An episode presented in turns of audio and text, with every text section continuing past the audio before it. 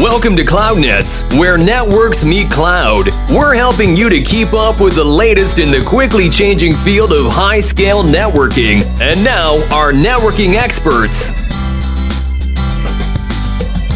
And today we're going to talk about networking optimized. And for that, we brought our networking optimized expert, Ran. Thank you for joining. Thank so, you. Thank you for inviting me. What, what's, what's networking optimized? Because if you look at the long answer, networking optimized is taking network functions, usually data plane functions, and running them on networking optimized infrastructure. Infrastructure that includes A S I Cs, N P Us that optimize the way we handle networking functions. So, but right. let's talk about the short answer. The okay, one with okay. The so I, I will break it down into three pillars. Okay. First is N P U offload, then compute and networking, and then footprint at the edge, right? And I'll explain each and every one of them.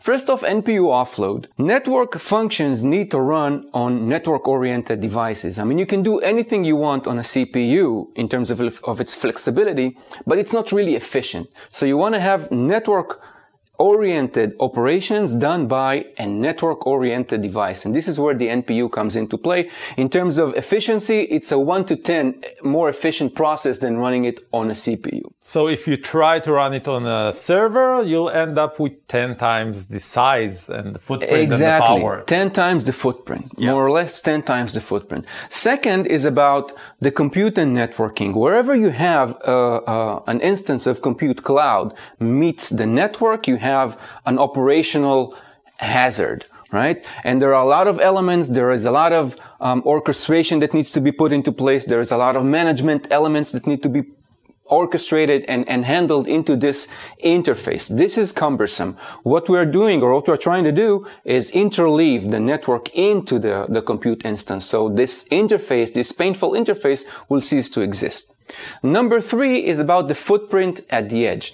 You do need compute at the edge. It makes every sense. Edge compute is all over the place. It makes a lot of sense. But adding more equipment into this location, which is already very tightly uh, packed and, and, and very scarce in terms of, in terms of uh, real estate is, is difficult. So taking the existing equipment that you already have in place and utilizing it to the maximum effect of it, and it has some compute in it, makes a lot more sense than just pouring more and more servers into that same location.